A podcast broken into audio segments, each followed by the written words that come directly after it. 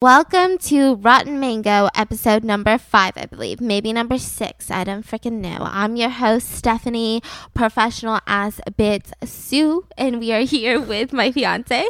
And today's case is going to be highly requested, and it's going to be one that just, I mean, I've been looking at it for the past couple days. I've been doing this research for the past week now, and every single day that I relook at my notes, I just don't understand what's going on. I can't wrap my head around the details of this case. I can't wrap my head around the psychology behind this serial killer. I mean, today we are talking about none other than one of America's most prolific serial killers by the name of John Wayne Gacy. Now, because every serial killer needs to have a cool name, apparently, according to the big media, according to all the news, his nickname was the Killer Clown. Now, I don't know if this is where America's fear, including my own fear of clowns, comes from, or if this just kind of played a role into it, but he was a fucking creepy clown. Mm. So he went by the name of Pogo the Clown and Patches the Clown. Is he actually a clown? He dressed up like a clown? Yeah, he dresses up like a clown. He would perform at children's hospitals and charity events and oh. fundraisers. He would go to schools and he would literally perform. And this actually becomes pivotal in all of the shit that he does because in his murders, he will actually perform magic tricks on his victims. Like actual magic trick? Well, we'll or see. he's just like, here, your head's gone. Oh my god, you're a serial killer. That's really creepy, honey. What is wrong with you? And I call him America's one of the most America's one of the most America's most prolific serial killer because he is actually one of the most individual murder charges pinned onto someone. Not pinned, but you get it. He was convicted of the most murder charges that an individual in the United States has ever been convicted of. How so many? Typically with serial killers they can have you know murder victims up to the numbers of you know some of them in the 80s by estimates. And they will only get convicted of maybe like five of them because you need to find a body. You need to find direct evidence. You need to have all of these things right? You can't just have the serial killer sitting there and be like oh yeah i killed them all right? Yeah. but it was very interesting in this case because he has 33 individual murder convictions. Uh huh. And a lot of it had to do with the fact that they found 28 bodies on his property.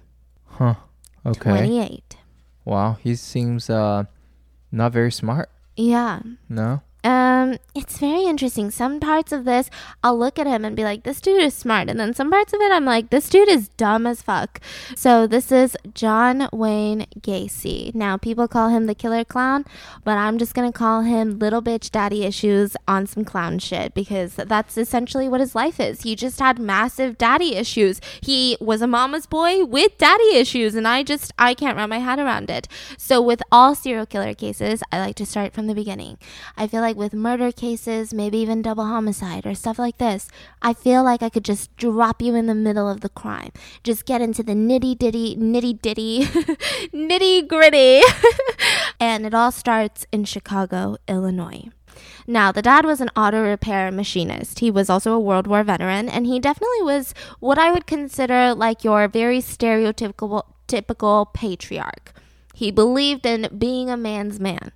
It is not cool to be a feminine man. It is not cool to be a weak man. You shouldn't cry as a man. Like he was just into all of that. Like he didn't care about every dude should have their own personality. He was like, no, a dude should be a dude. Mm. And he would really take that out on John Wayne Gacy later. And I'm just going to call him John for the rest of this video, right? Mm-hmm. And the mom, she was a stay at home mom. Now, it's definitely apparent that the mom was taking the back seat. She was definitely not in control of the house. She was mm-hmm. also the more loved parents. So she had three children. They had a daughter by the name of Joanne. And then they had John Wayne Gacy.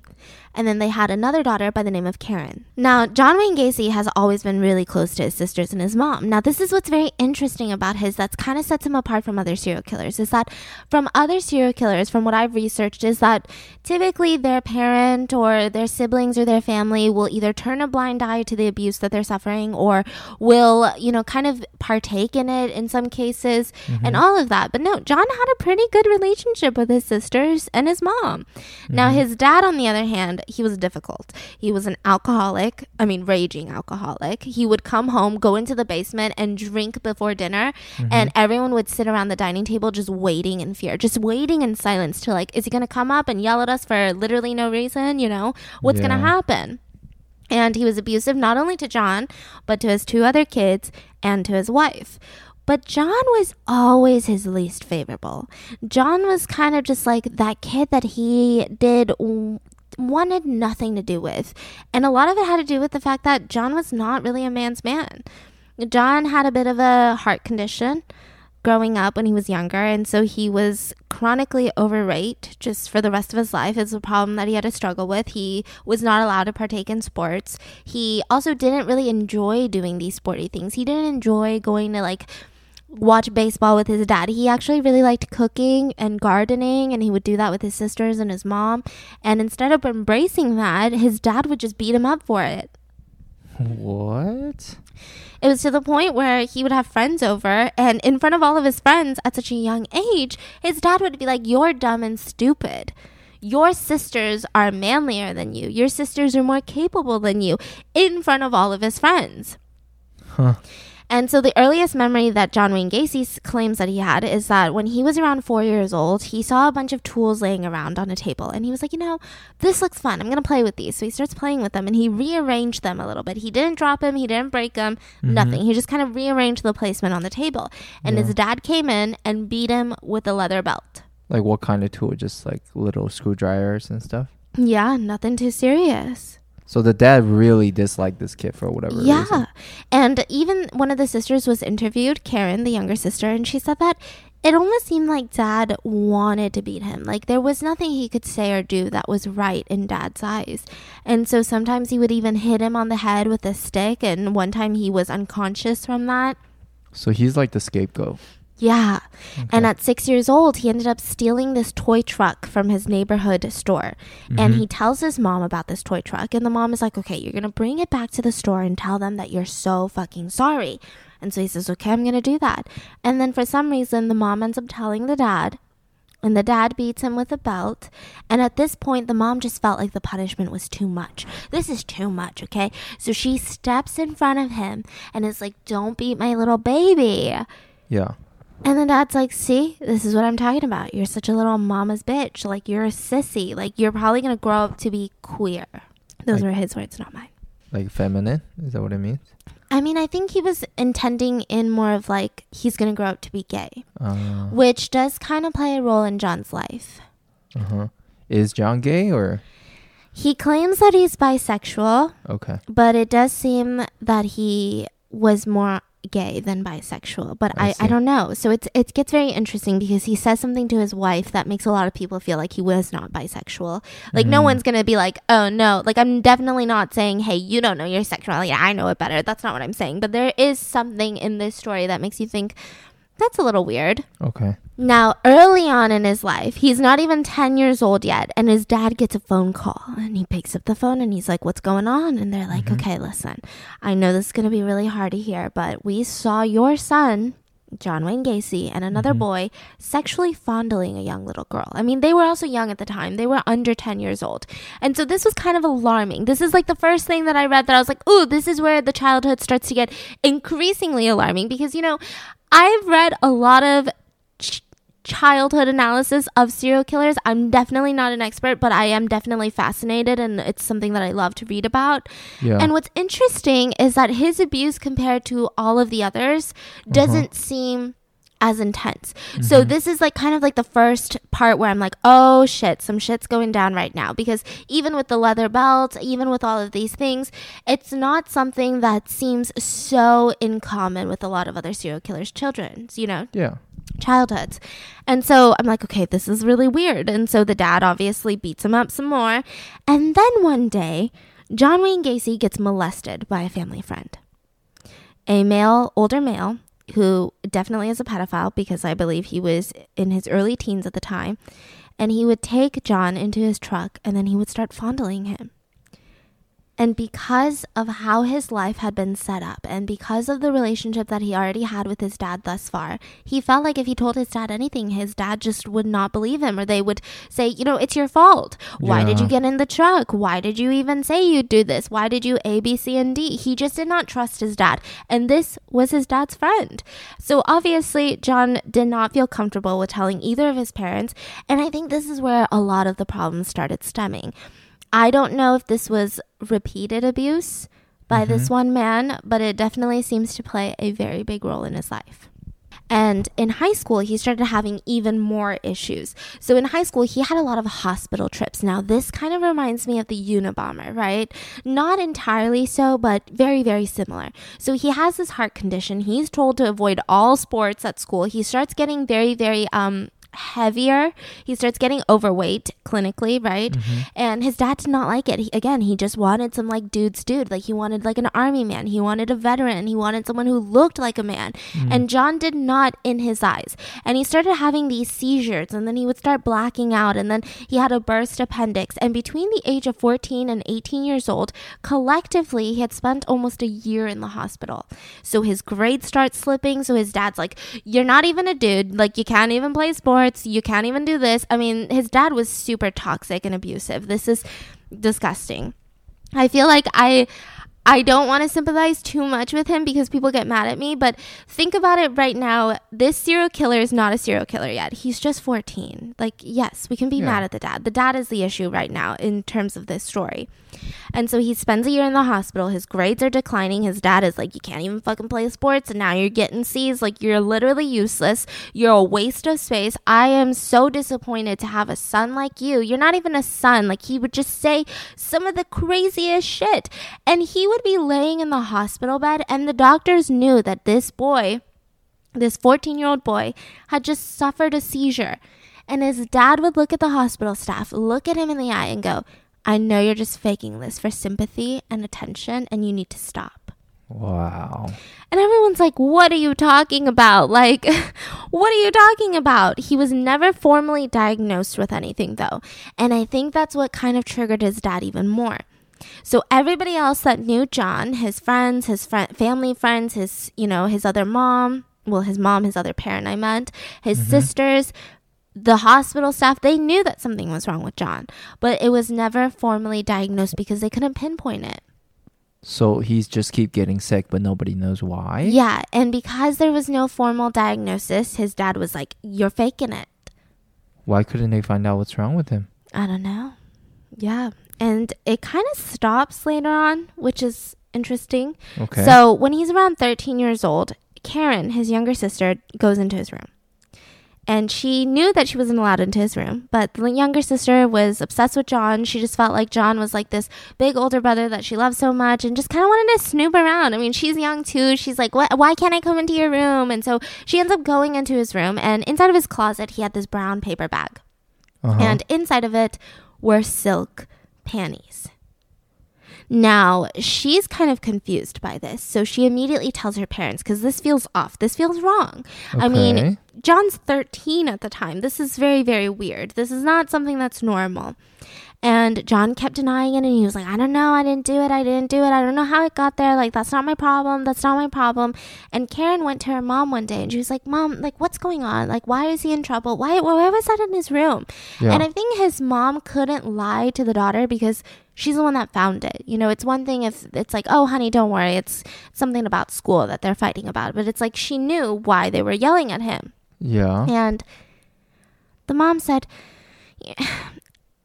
John has a little bit of a fetish. You know, the one day when he was younger, I, I found a brown paper bag too, sweetie, and it had my panties in there. Oh my and- gosh. Yeah, it's just something is a little wrong, but we're going to figure it out. And she was like, okay, well, let's figure it out. Now, John will later tell a, a best friend by the name of Barry. And he would always say things to Barry like, Do you ever wonder what I would look like if I dressed up as a woman? So it's not a thousand percent confirmed, but it seems like John at this point, already around 13 years old, is having a lot of just confusing questions about his own Oh, sexuality. So he's actually wearing those. Mhm. Oh, I see. So he just doesn't really know, right? He doesn't Mhm. know if this is a feeling that he has, if he wants to identify as a woman, or if he just likes men, if he likes women. He's just Mhm. having a lot of questions about his sexuality. yeah. And so this progresses for the next couple of years. And at 17 years old, some real crazy shit starts happening. At 17 years old, he ends up getting a car. Now, his dad said that he would support his car. He would do like the down payment and everything, but he would have to pay for the car on a monthly basis. And he mm-hmm. had like this side hustle. He was going to a job after school. And one day he got fired from his job and it ended up being like this huge fight with his dad because his dad's like, How are you going to pay the monthly payments now, bitch? I'm Yeah. taking away the car. He would take away the car keys. He even replaced one of the car parts so that he couldn't drive it. Yeah. And John said that this was one of the most devastating things for him because when you're 17, I mean, this is fucking devastating. Yeah. And so when his dad immediately replaced that car part and the car was good to run again, he ends up stealing the key and driving from Chicago, Illinois, all the way to Las Vegas, Nevada. wow. And his parents end up getting a private investigator because he wasn't contacting them. And they find out that he drove all the way to Las Vegas, Nevada. And they found this out because he was actually working somewhere. Okay. He was working at a mortuary with dead bodies. Wow. Now, he was a mortuary attendant, and because he didn't have a place to stay in Las Vegas, Nevada, he ended up sleeping in a cot in the embalming room.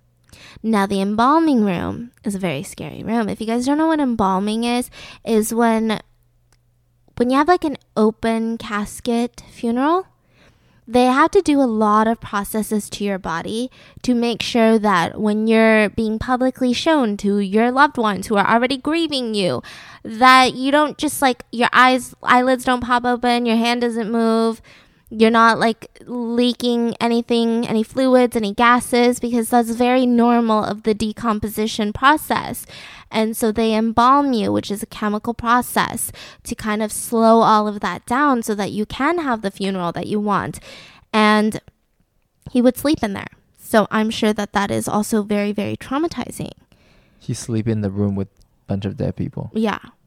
That's crazy. and he would watch bodies get cremated on a daily basis. And now he did one thing that was really creepy. One night, he just felt really lonely.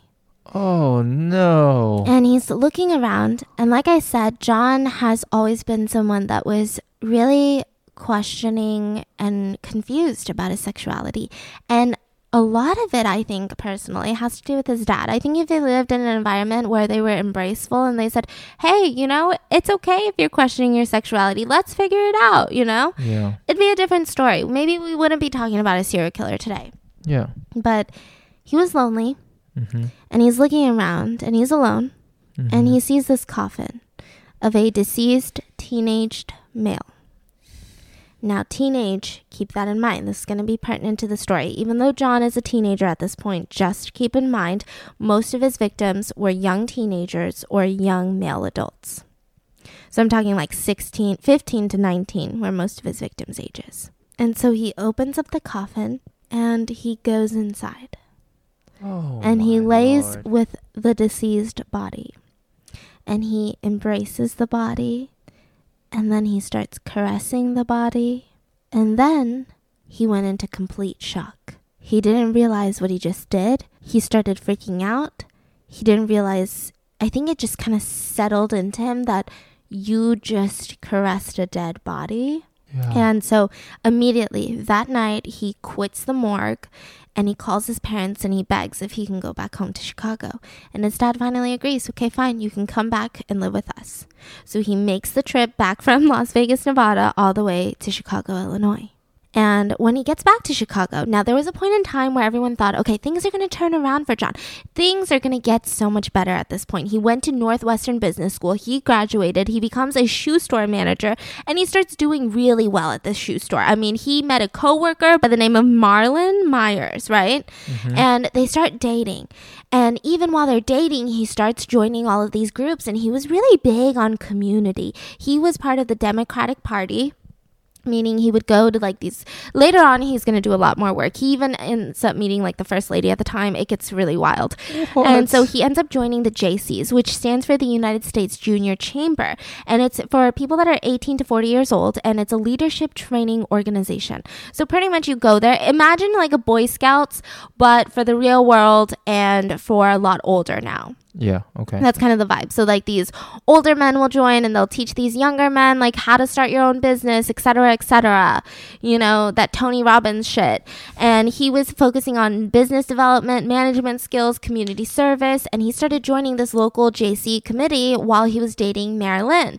Now he loved it. He fucking worked tirelessly. Now what's interesting about John Wayne Gacy from other serial killers is that the one positive thing I can say about him is he had an insane work ethic. I mean, he worked nonstop all day, every day, to the point where you're like, how does he have so many hours in the day to do this, but also have his like just secret life of being a serial killer? Like, it doesn't make sense.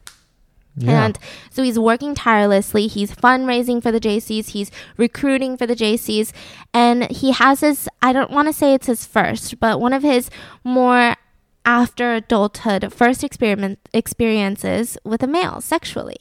Huh. So there's a colleague at the JCs and he invited him over and they ended up started drinking on the couch and he ended up performing oral sex on John Wayne Gacy. This is all the while that he is dating Marlene. And Hmm. within six months, he ends up proposing and marrying Marlene. Hmm. Now, Marlynn's family was a little bit well off. And Marlynn's dad was like, listen, I don't want you guys to be married and working in some shoe store. Like, that is not a future. That's not something that you guys should be doing. So he said, this is what I'm going to do I'm going to buy three KFCs in Iowa, three KFC franchises in Waterloo, Iowa. And I want you guys to move to Iowa, okay? And I'm going to pay you guys every single year to manage all three franchises. You don't have to be there every day, but you just have to manage each store, make sure their manager's doing their job, make sure all the employees are doing their job. So just the base salary that this couple was going to get after getting a free house too in Iowa was Yeah. $115,000 a year. That's calculated with inflation. And they also said that you're going to get a share of the profits earned by the restaurants that you manage. So whatever that percentage is. I mean, he was killing it. He was making a shit ton of money. He went from being a high school dropout to going to business school to a shoe store manager, and now he's making so much money. Yeah. And so he moves with Marlynn to Iowa from Chicago and he starts doing some weird shit, okay? He starts turning his basement into a club. He called it a club. I don't know how clubby a basement can get, but he called it a club, okay? okay. And he would invite his employees over to drink and to play pool and some other stuff. and some other stuff. Now, his employees, when you think about restaurants like KFC, I mean, you're talking about a lot of like high schoolers. You're talking about people who are like, hey, maybe I'm in ah. school right now and maybe I want a job, or like, hey, it's my summer off from college. He would invite all of these young people over and he would underage drink, like provide drinks for these underage kids and they would play pool together. And John employed both sexes. So he was not discriminating in the workplace per se, but he was sexually harassing and assaulting in the workplace. So that's so much worse. And he would really just interact with the teen boys that were his employees. So he already took advantage of those boys at that point. So at this point, he'll start coming, being like, "Oh, come over to my basement. Like, it's gonna be a club." And Yeah. then they'd come, and they're like, "Oh my god, you're like the coolest boss ever. I can't believe you're letting me drink. Like, you're so fucking cool, John." And then he would try to make these sexual advances on these young boys. And How old was he? Like twenties? yeah, like 20, 30s. Yeah. Okay. And if they said no, he would say, Take a joke. I'm Mm. married. Like, you're so dumb. And Mm. sometimes he would say, Good. Like, you really don't like stuff like this, huh? Yeah, me too. I, I don't like homosexuals. Like, he would be like, I was testing your morals.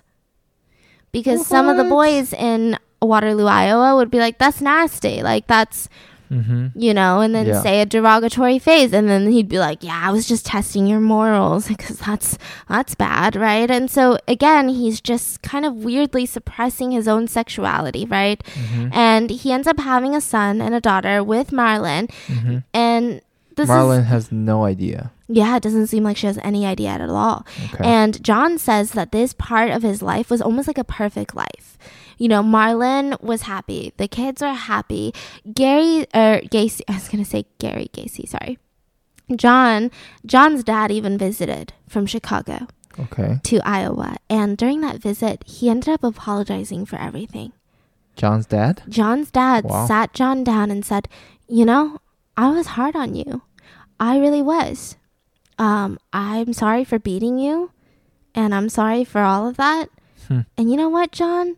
I was wrong about you. I didn't think that you'd be successful, but look at you now. I didn't think that you'd get married to a successful woman with and have these beautiful kids, but look at you now. Interesting. And so he finally got his dad's approval. And what did John think about that? Did he talk about He it? He was so happy. And in Iowa, he was also continuing his work as a JC, right? He's a JC member Mhm. again. And while he's working these 12 to 14 hour shifts uh, between the three restaurants, between all of the bookkeeping, et cetera, et cetera, I mean, he was highly regarded for his fundraising work at the local JC Center, right? Yeah. And some said, you know what, he brags a little bit, but you know, he does a lot of good work for our community. So we really like him. And he would even go to meetings and he would supply a bunch of fried chicken. And something that I thought was very weird is that he would supply all of this fried chicken and then he would tell everyone to call him Colonel. Like Colonel Sanders. Like the KFC man. yeah. I mean, I just thought it was weird. And then like people would be interviewed and they'd be like, "Oh, like that's funny." Anyways, John, and he'd be like, "No, I insist. Call me Colonel." And they'd be like, "What? that's fucking weird." Like I don't know how I would react if someone was like, "No, just call me Princess." And I'm like, "What, Stacy? What's going?" I insist. Call me Princess. I'm like, "Okay, that's I don't know how I would react." JC, the business community where they're growing all of these young men into being successful entrepreneurs, they had a little bit of a, very special interest. While they were very, very invested in building leadership skills and building business communication skills, they were also really interested in swinging. They loved wife swapping, they loved prostitution, they loved pornography, and they loved drugs. What? Yeah, so a lot of that community in Iowa was heavily invested in all of these things. So they'd be like businessman by day, fucking swingers party by night. And it was just kind of wild. Yeah, it sounds exactly like everything that happens in LA from what we've heard. What? Not personally. what And is going on? John was also really involved, and he especially loved the prostitution aspect of it because he had a beautiful wife at home. But John was really interested in men, so he would get a lot of male prostitutes, and that was just kind of his thing. And one time, this is where all the crime really starts to take up. I don't know if there was a lot of crime prior to this. I have a feeling there probably was, but this is when we have our first identifiable victim by the name of Donald Voorhees. Now, Donald Voorhees at the time, I'm just going to call him Donald, was 15 years old and he was the son of a fellow JC member. And he had lured Donald into his home, John did. And John said, You know, Donald, you're 15, but I have a feeling you're a man. So, if you come over to my house, I can definitely let you borrow some porn. I know that your dad doesn't let you keep it around the house, but I've got some crazy DVDs. Like, you've never seen shit like this before. So, why don't you just come over? And now, Donald, being a regular 15 year old boy who is also very, you know, exploring their sexuality and like going into puberty was like i'd love to see some porn. And so he gets into the car he lures him home they go into the basement and john starts giving donald a bunch of alcohol. And so donald gets drunk and he's underage drinking and john ends up persuading donald to perform oral sex on john.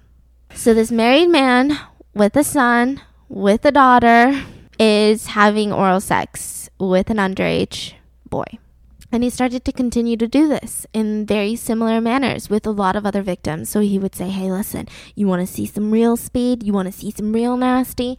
Come over to my house and I'll show you some porn. And all of these kids would be like, Wow, you're like so loved in the community. You're like that cool uncle. Like, you're so cool, John. And they'd go over and then they would get assaulted by this raging pedophile.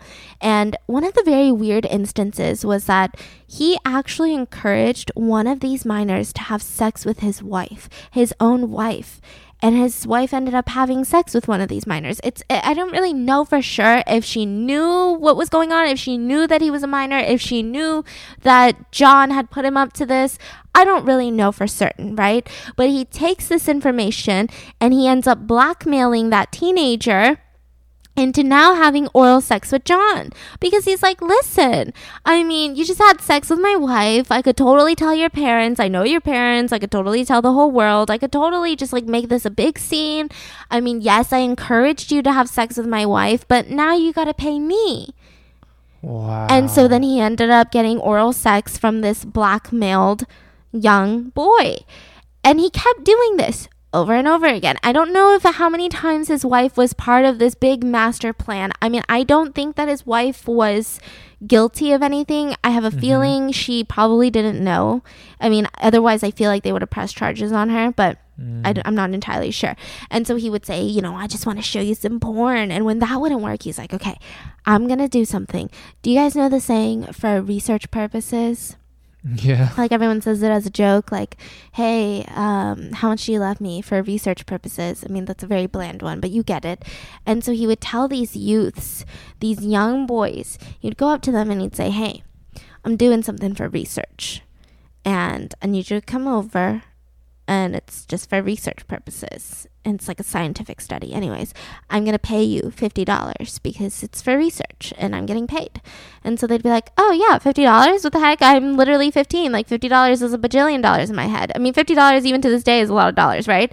And he's like okay come over. So they'd come over and he'd say okay so the research is that you are going to perform oral sex on me and i'm going to see if i like it because I'm not entirely sure. And it's for scientific purposes. For the interest of science, we are conducting homosexual experiments, is what he would say. And a lot of kids would do it. And they would get that $50 and they would not realize until much later that what they just experienced was not research, was not in the name of science, was actually pedophilia Wow. and molestation. wow. Then he gets arrested for the first time. So he keeps doing this. Donald was his first identifiable victim, and then he had multiple others. He would convince all these other kids to come along, etc., etc. And Donald ended up finally just caving in, and he told his dad. He was like, "Dad, listen, something crazy happened. You know that guy that from JC that you guys are like kind of friends with? Well, Yeah. anyways, this is exactly what happened. And Yeah. right when he told his dad, his dad was fucking enraged, as he should be. And so he immediately goes to the police and he's like, Listen, I need you guys to press charges immediately. Like, I want this fucker in jail. He's killing, like, he's gonna kill people. Like, he's creepy. Yeah. And another victim comes forward and he's like, Oh, you know, the same thing happened to me. I was also underage. And he tried to convince me. I didn't end up doing it, but he tried really hard to convince me. And so Mhm. he was charged with oral sodomy. How bad is that? It's pretty bad. I mean, this is really bad. So what did he get? He well, this is where it gets even yeah worse. And then he attempted to assault a 16 year old by the name of Edward Lynch, who was the one that came forward. And so he's just denying everything. He's like, "Listen, you guys have the wrong guy. What are you talking about? I'm John Wayne Gacy. You know the KFC right there. I own that shit. You know the other KFC right there. I own that shit. Like, what are you talking about? I am a business owner. I am uh, involved in these community building activities. Like, you're crazy. I have a wife and kids." And he's just denying it. And so he's like, "You know what? Fuck this shit. Police officers, give me a polygraph test." And so they're like, okay. They give him a polygraph test. And when they asked him if he assaulted Donald and Edward, it showed signs that he was nervous, even though he said no. But Hmm. he did not perform well in that polygraph test. He So- did not perform well. Yeah. So that's good for the police. Yeah. And so he's like, no, well, that, that's a stupid test, anyways. I didn't assault them. And so then he starts going around telling all of his friends, listen, I am publicly denying this. This did not happen. And I honestly think it's fucked up. And everyone's like, what do you mean? Why is it fucked up? And he's like, well, you don't get it, do you? Donald's dad, do you guys remember? When I was nominated to be an Iowa JC president, he Mhm. opposed my nomination really, really vocally. He didn't want me to be the president. Mm-hmm. And now what? Now he's like, oh, I really don't want him to be the president. So how do I fuck him up? I'm going to send him to jail. Mm-hmm. So he's like, this was completely all political. He wants to be the president of the JCs in Iowa. And I was just, I had the most chance. And so a lot of people of the JC community, they rallied behind him and they were like, we support you. Wow. Yes, Colonel. Like they just supported him. Wow. And they were like, okay, this is not the, yeah, that sounds crazy. Like he absolutely was trying to blackmail you. And yet again, that's just not how the way that the law works. So even though all of these people believed him, the law did not believe him. And so he was indicted for a sodomy charge. Now it gets even crazier. So he ends up getting a chick, I was going to say Chick fil A, I'm so sorry, a KFC employee that works for him. He was an 18 year old by the name of Russell. And he says, Listen, Russell, I'm going to pay you a little over $2,000. And what you're going to do is you're going to go find that little Donald boy Uh-huh. and you're going to discourage him from testifying. And he's like, Well, how do I, how do I do that? Like, should I just sit him down and have like a long conversation with him? And he's like, No, I'm going to give you this pepper spray. You're going to go up to him, Uh-huh. bring him to a secluded area, pepper spray the shit out of him, and then beat him up and say, If you testify, you're dead. And so he was like, okay, I'll do it. And he ended up doing it. And Donald ended up getting sprayed in the face. He ended up getting beat up. And as he escaped, he ran away to the police and he immediately ID'd Russell. Wow. So he was like, I mean, this is a guy, this is what he looks like. Russell was arrested immediately. And at first he was like, What are you talking about? I don't even have mace. I don't even have pepper spray. What? And he was saying all these things. And then finally the police are like, Listen, you're 18. Do you want to spend the rest of your life in jail? Blah, blah, blah. I mean, he was never going to be spending the rest of his life in jail, but you get it. They were intimidating him. Yeah. And finally he was like, Okay, fine. John Wayne Gacy paid me to do it. yeah. So they arrest Gacy on top of the sodomy charge. Now he's arrested for hiring and assaulting Donald. Okay. So after his arrest, he had a 17 day psychiatric evaluation because, I mean, this was mind boggling to people. Like, first of all, pedophilia, sod- like a sodomy charge on a 15 year old when you're just not 15. I mean, just weird, just weird.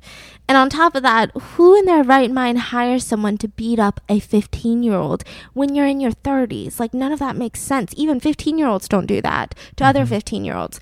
And so he had a 17 day physical or psychiatric evaluation with two different doctors, and they mm-hmm. diagnosed him Yeah. with antisocial personality disorder, which consist of a long term pattern of disregard and a complete violation of other people. They have typically a low moral code and little to no conscience. They have super impulsive, super aggressive behavior, and they kind of have overlapping. A lot of people get it confused. They don't think that this in itself is a disorder. They think that either it has to do with sociopathy or psychopathy, but they just have a lot of the similar traits. Okay. And so the doc even said, like, I don't think that he's likely to get better with treatment. Like, it's unlikely. It doesn't matter if we sit here and talk to him about his feelings for 20 fucking hours straight. Like, I don't think that he's ever going to get better. He also cited on paper that his behavioral pattern is likely going to bring him to a lot of repeated conflict with society, which means he just does not function like a normal member of society. So at that point, everybody knows that this dude's fucked up.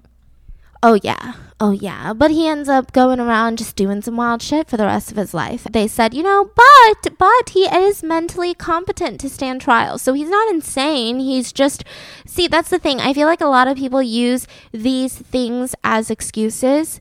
So like a lot of the times you'll see criminals do something and then you hear a doctor say, oh, well, they have been diagnosed. But that doesn't mean that they're insane. So that's why a lot of them end up standing trial. So you can literally have no moral code. You can have long term patterns of disregard and violating people and aggressive behavior, but you're still mentally competent. Right, right. And so right. he ends up standing trial. And in 1968, he pled guilty to one count of sodomy. He said that, you know, Donald was offering me services. And Donald was like, listen, John, I will S your D. And I, I was just curious, you know? Curiosity got the best of me. That was what he told the judge. And the judge did not fucking believe him. He was like, You're a little lying ass hoe. I don't think so. And he sentenced him to 10 years in prison. okay. Yeah, don't be happy because it won't last long. Literally, it'll last 18 mean, months. 10 years is that that sounds short, no? It's it's short, but if you think that's short, it's going to get a lot shorter. okay. So the same day his wife files for divorce, she pretty much asks the judge for the house, the property, sole custody of the children, and on top of that, an alimony. And she's awarded all of it. So good for her.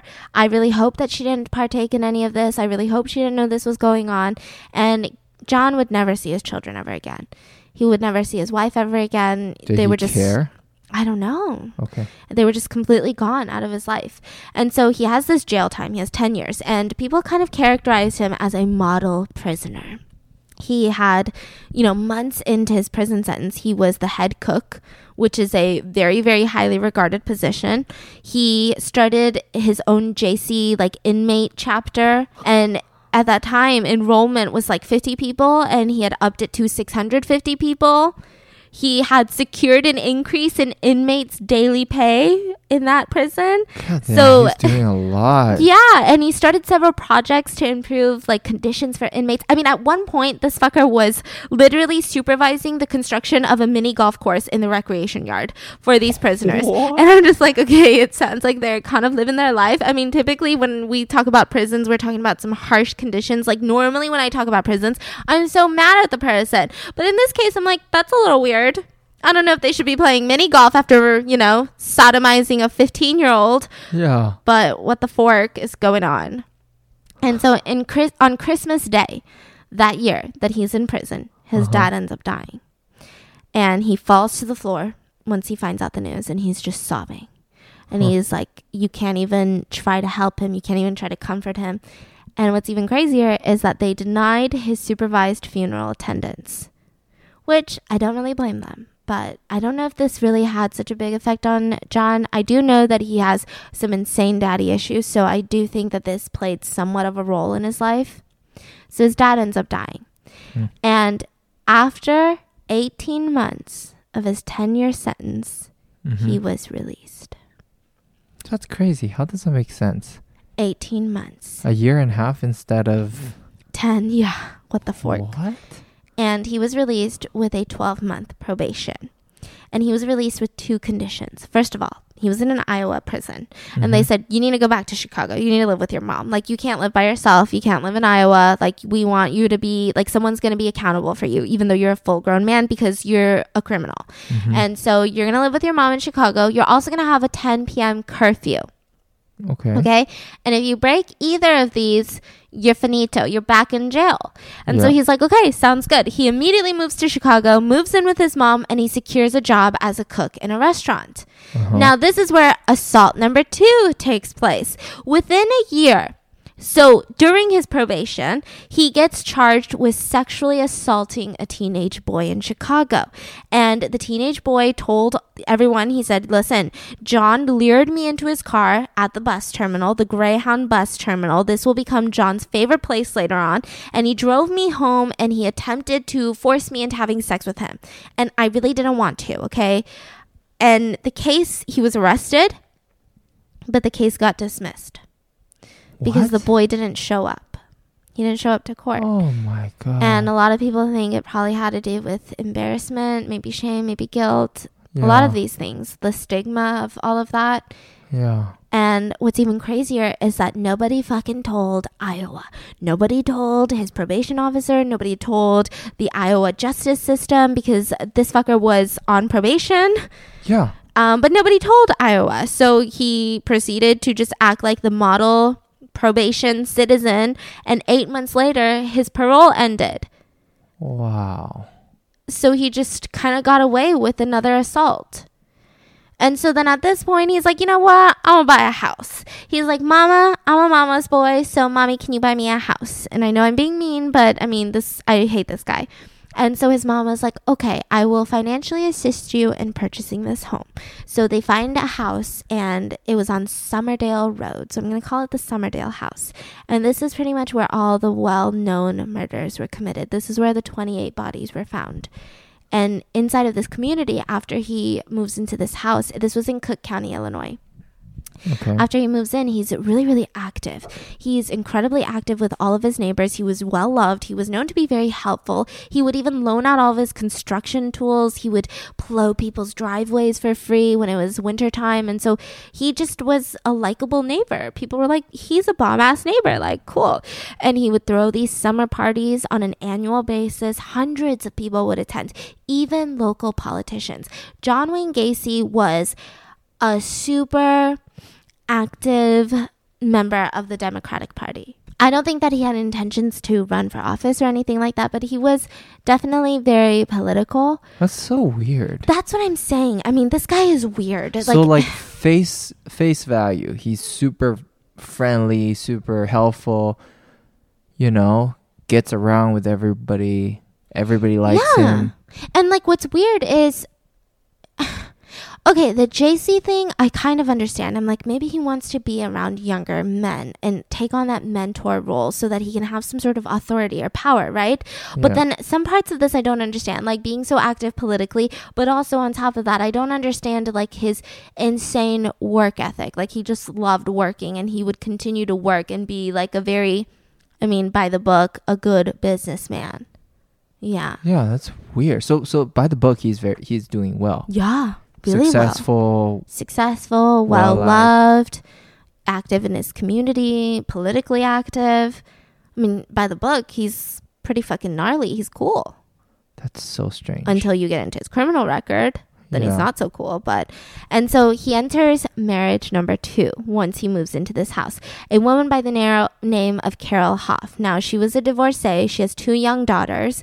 And she was a friend of Karen, which is John's younger sister. And they had kind of briefly dated when they were in high school. So Mm-hmm. this was just kind of going back into that comfort zone. And he just felt like he felt really comfortable around Carol. Mm-hmm. And so she immediately moves into the house with her two daughters. And a week before their freaking wedding, he gets arrested and charged with aggravated assault. So a young boy comes forward, a teenager, underage, and he says, "Listen, I was just walking, and John came up to me, and he shot, he flashed a sheriff's badge, like a police badge, and he."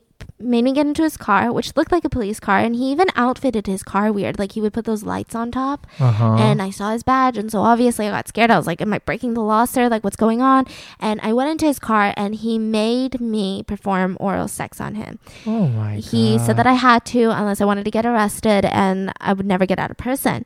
And so they arrested him. Obviously, they arrested John because like you can't fake being a police officer, and you also cannot assault an underage. Like this is gross.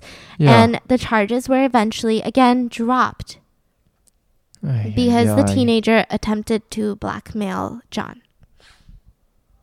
Wow. Which really, I mean, I, w- I don't want to say good for the teenager at all because I don't know why the court dropped the charges, but I understand the anger. Right. I understand being a teenager and being like, you know what, fuck this. Like, Yeah. like that's messed up. And so they drop those charges. So then he goes on to his next business venture. He gets married, he's living in this house with his wife and his two kids, and he starts PDM contractors. And PDM stands for painting, decorating, and maintenance. And at first it started with a lot of minor work. So he'd be like, "Let me enter your house and paint your walls." And then later it went into like the big boy scale of like remodels, landscaping, all of that. And at mm-hmm. one point he was bringing in $800,000 a year, this company. But it still was not enough for John Wayne Gacy. This is where I'm saying it's a little bit weird. He was obsessed with working. He was a workaholic. So he got another job. He mm-hmm. founded this company. He's the CEO of this company. He's running PDM, but at the same time, he starts working for PE Systems. Now, this is a firm in based in Illinois, and they specialize in pharmacy remodels. So they'll go into drugstores and they'll be like, "Hey, this looks outdated. We'll fix it all up because pharmacies have like crazy regulations of how mm-hmm. certain things are placed, et cetera, et cetera, right? Mm-hmm. And so between these two jobs, he was a freaking workaholic. He traveled a lot. He just was obsessed with his work. So again, this is just so weird. Now, PDM, hmm. I can kind of see maybe why he started it Yeah. because he would hire a lot of high school students and young boys because you don't necessarily hire a lot of young girls to Mhm. do all these hefty remodels. And so he'd hire a bunch of them and he would constantly try to have sex with them.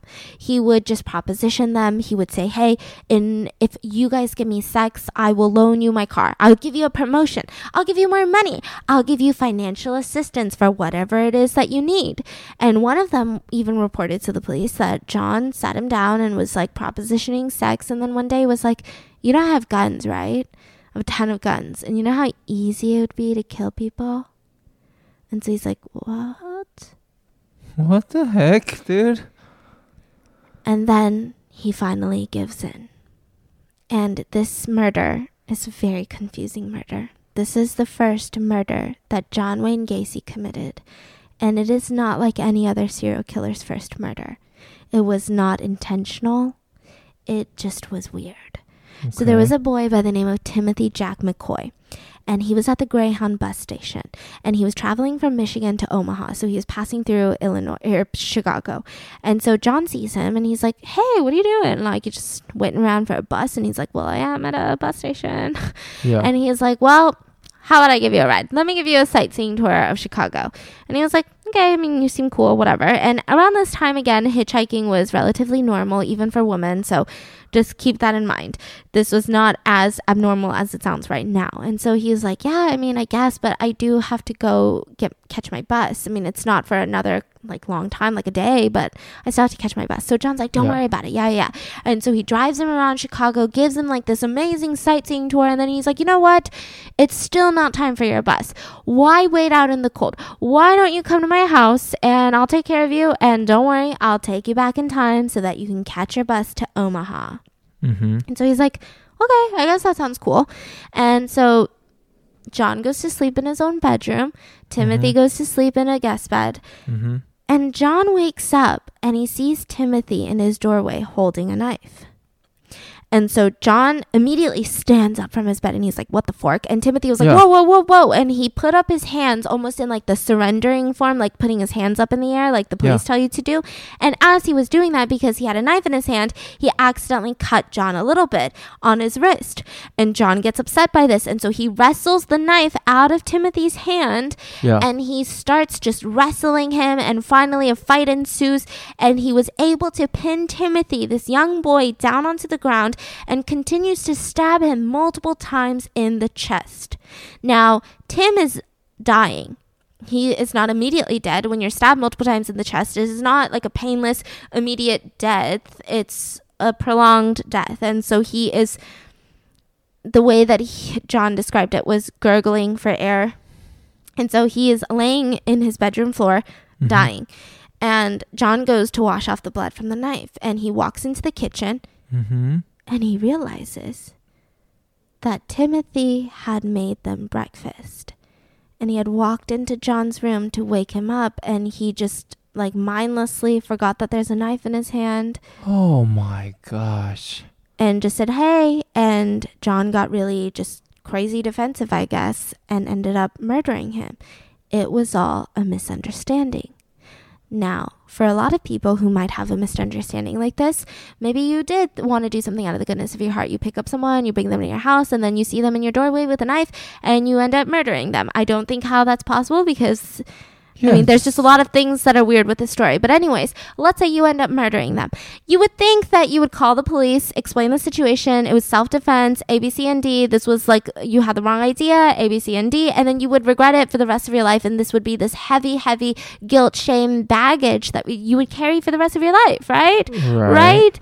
No, because John said that this, when he was stabbing Timothy, he had never orgasmed like that before. Yeah, he said he had a mind numbing orgasm while Timothy was grasping for air. Holy fuck. And this is, in quotes, what John said. That's when I realized death was the ultimate thrill.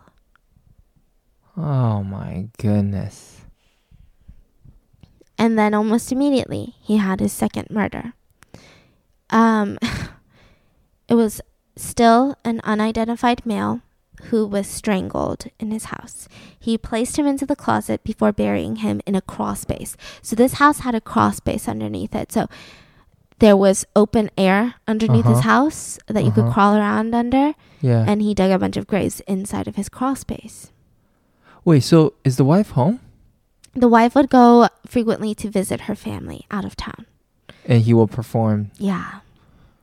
Wow. And so he he had this tendency to place these victims into their closet or under his bed before he would actually move them to the crawl space because he has to dig up the grave inside the crawl space, etc., etc. Yeah. And he said in his second murder he learned a lot because he strangled this person and he put them in his closet before burying him, and it was kind of annoying because. He started having these bodily fluids that were leaking out of his mouth and his nose, and it stained the carpet. And so now, now he's really good. He learned something from this, which is from now on, he always stuffs the victim's mouth with either a rag, clothing, or underwear to prevent leakage because he doesn't want more stains on his Ah. carpet. Yeah, Ugh. that's what he says that he learned from murder number two. like, is he still assaulting these people before killing them, or Yeah. he's just killing them He would assault them first. and then kill them? Yeah, Wow, them.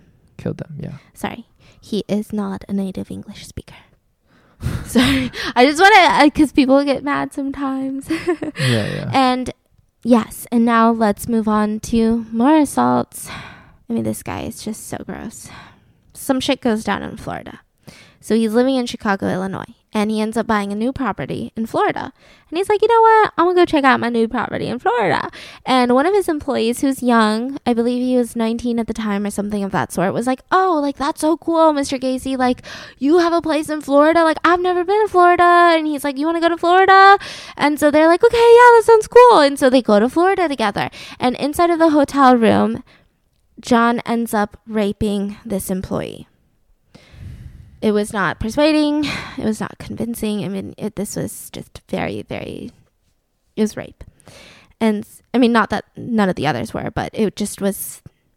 You get Yeah, it. There yeah. was no like drinking involved. There didn't seem to be any persuasion involved. It was. It was rape, and so they end up coming back to Chicago, and this is the first time his wife sees something, which is after he gets back to Chicago, Mhm. the employee comes back with him, and the employee is acting like, you know, everything's going to be okay. Mhm. Until the employee decided, you know what, everything's not going to be okay. And Mhm. so he called Mr. John Wayne Gacy, told him to meet him in his backyard. So John goes out to his own backyard, Uh-huh. and the boy ends up coming with his friends and beating the shit out of John Wayne Gacy, fucking him up.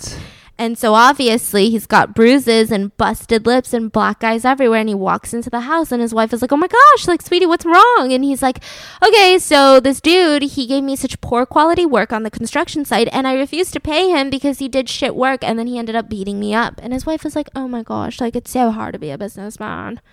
That's it? That's what she saw? Yeah, and it didn't seem like that kid went to the police or anything like that. I think he just took justice into his own hands, which I this this case has a lot of a lot of things society is taking a big look at, Yeah. which is I think it's still difficult, still insanely difficult for women to come out Yeah. But I think it's even more difficult, even more so for young men or just men in general to come out Yeah, of course. on, you know, allegations like this. Yeah. And so he just kind of took justice into his own hands and he did not report it to the police. but John Wayne Gacy didn't go after the boy? No. Huh. So he's kind of like very evil and very scary, but also a little bitch at the same time. It's very confusing. I see. Yeah. And so Anthony is the next victim. He's 15 years old. Oh, wow. John hires him. He ends up coming to his house and they drink two bottles of wine together and they watch a lot of porn. Heterosexual porn because Anthony is straight. Mhm. And so John's like, Oh, you gotta see this and so he'll play this heterosexual porn and um and then John was like, you know, let me just do something really cool. And he handcuffed Anthony. Now Anthony, what John didn't know, is a wrestling student. So he's a wrestler. Oh, So he ends up getting one of the handcuffs loose and he escapes the handcuffs, John goes out of the room to grab something, which I'm sure was not something good. And Uh-huh. he comes back, and Anthony, instead of running away, this 15 year old decides to completely tackle this.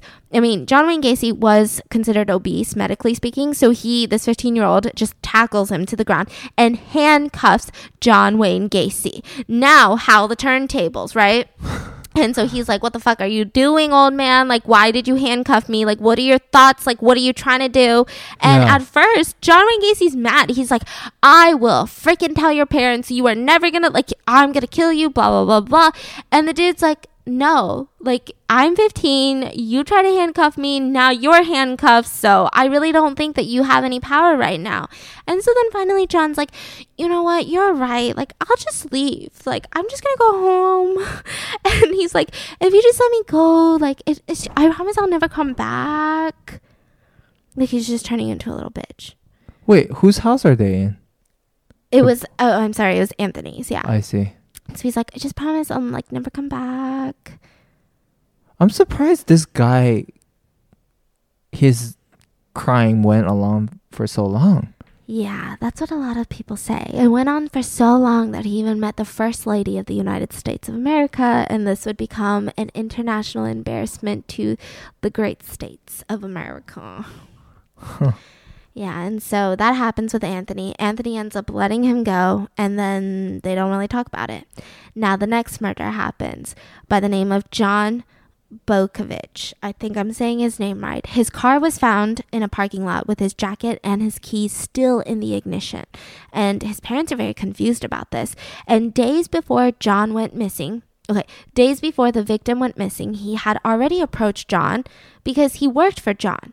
And he said, "Listen, John, I work for you and you haven't paid me for my work. Like where you where's my back pay? Like you mm-hmm. owe me my money."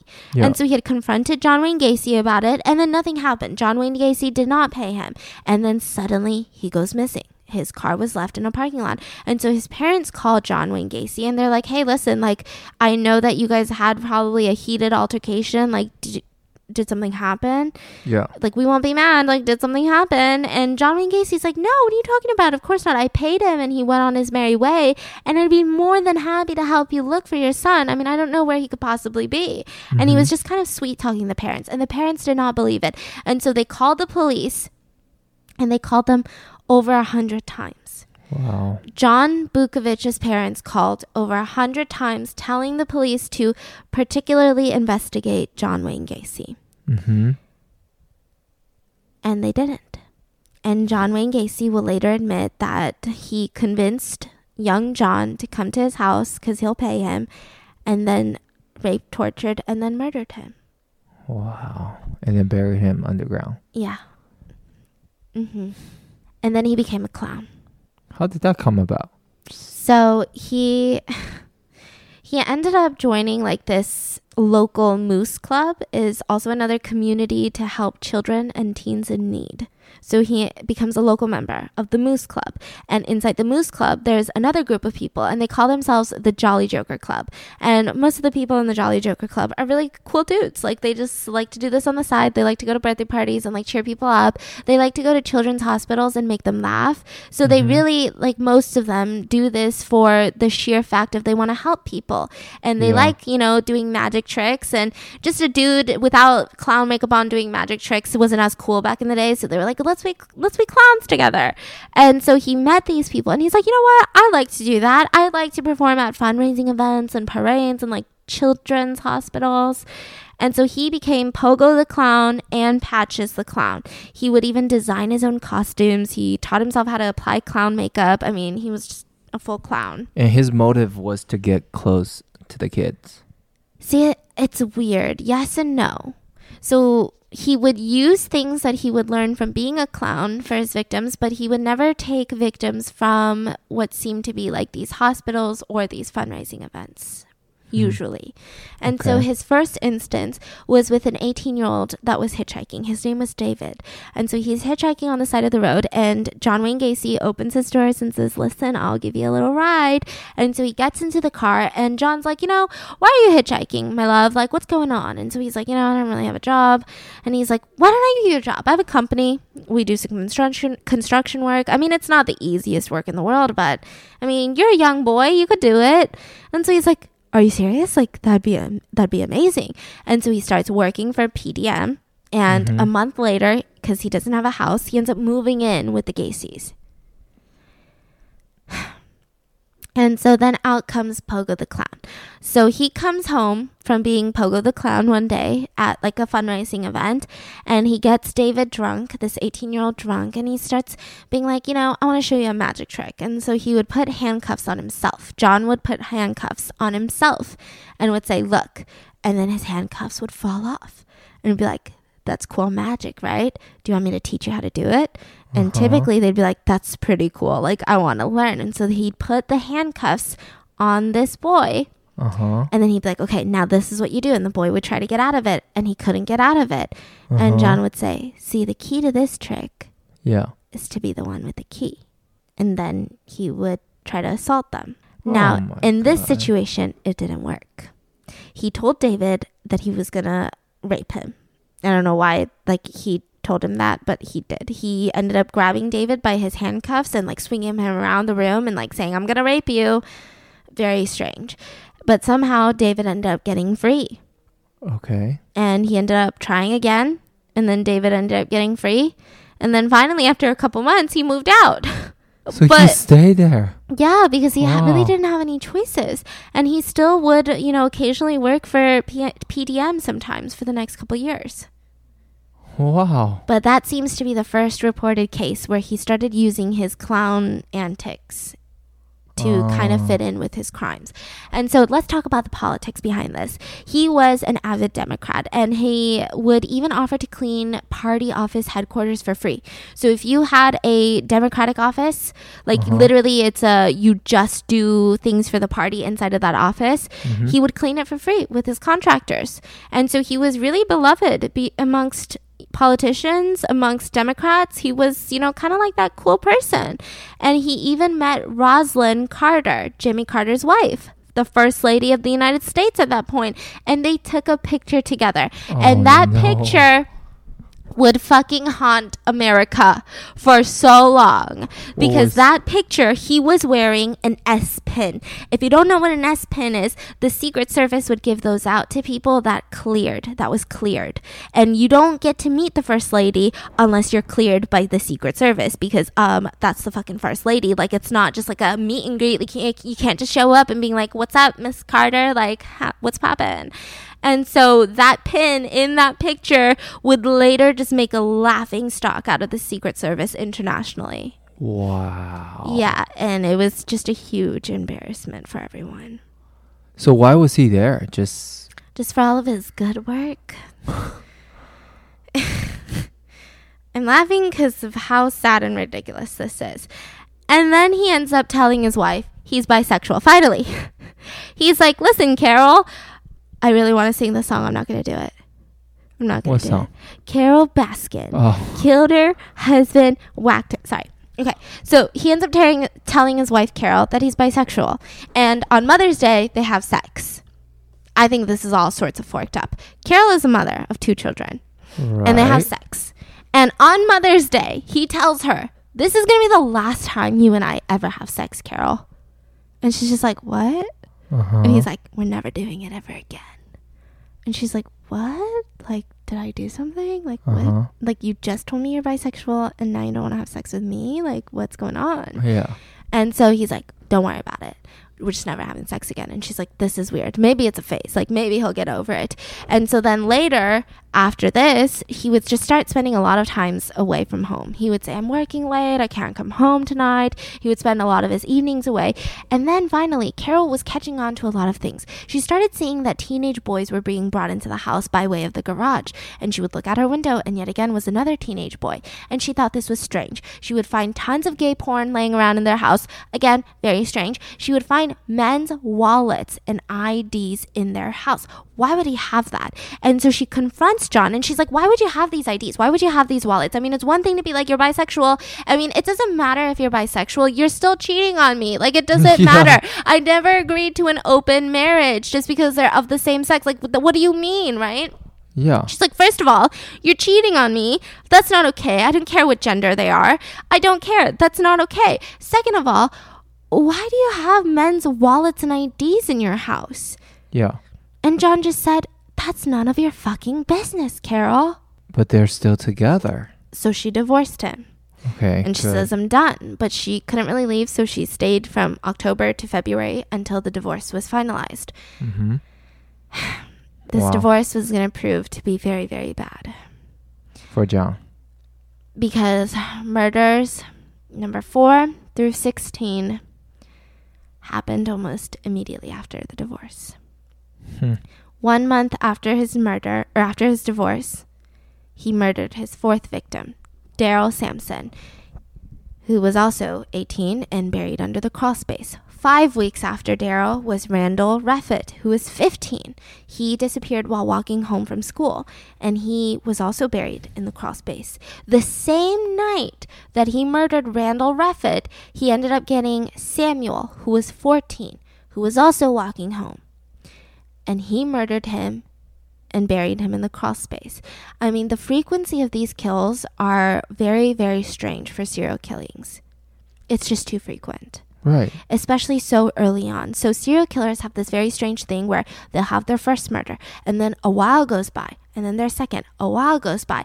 And then near the end, just before they're caught, is typically when you see rapid fire killings because it just becomes like this crazy, insatiable addiction that they, you know, kind of have. Mhm. Whereas for this one, it just was so many. I mean, they're just the frequency of this was alarming, and it's crazy how he got away with it. Because typically with serial killers, you don't really get this frequency because of the craziness of the circumstances. Like you're gonna get caught. Yeah. Like you're not that good. There's no way you can find victims like this, you know. Yeah. And then June through August alone, he had 10 murders. Michael, 17. William, 16.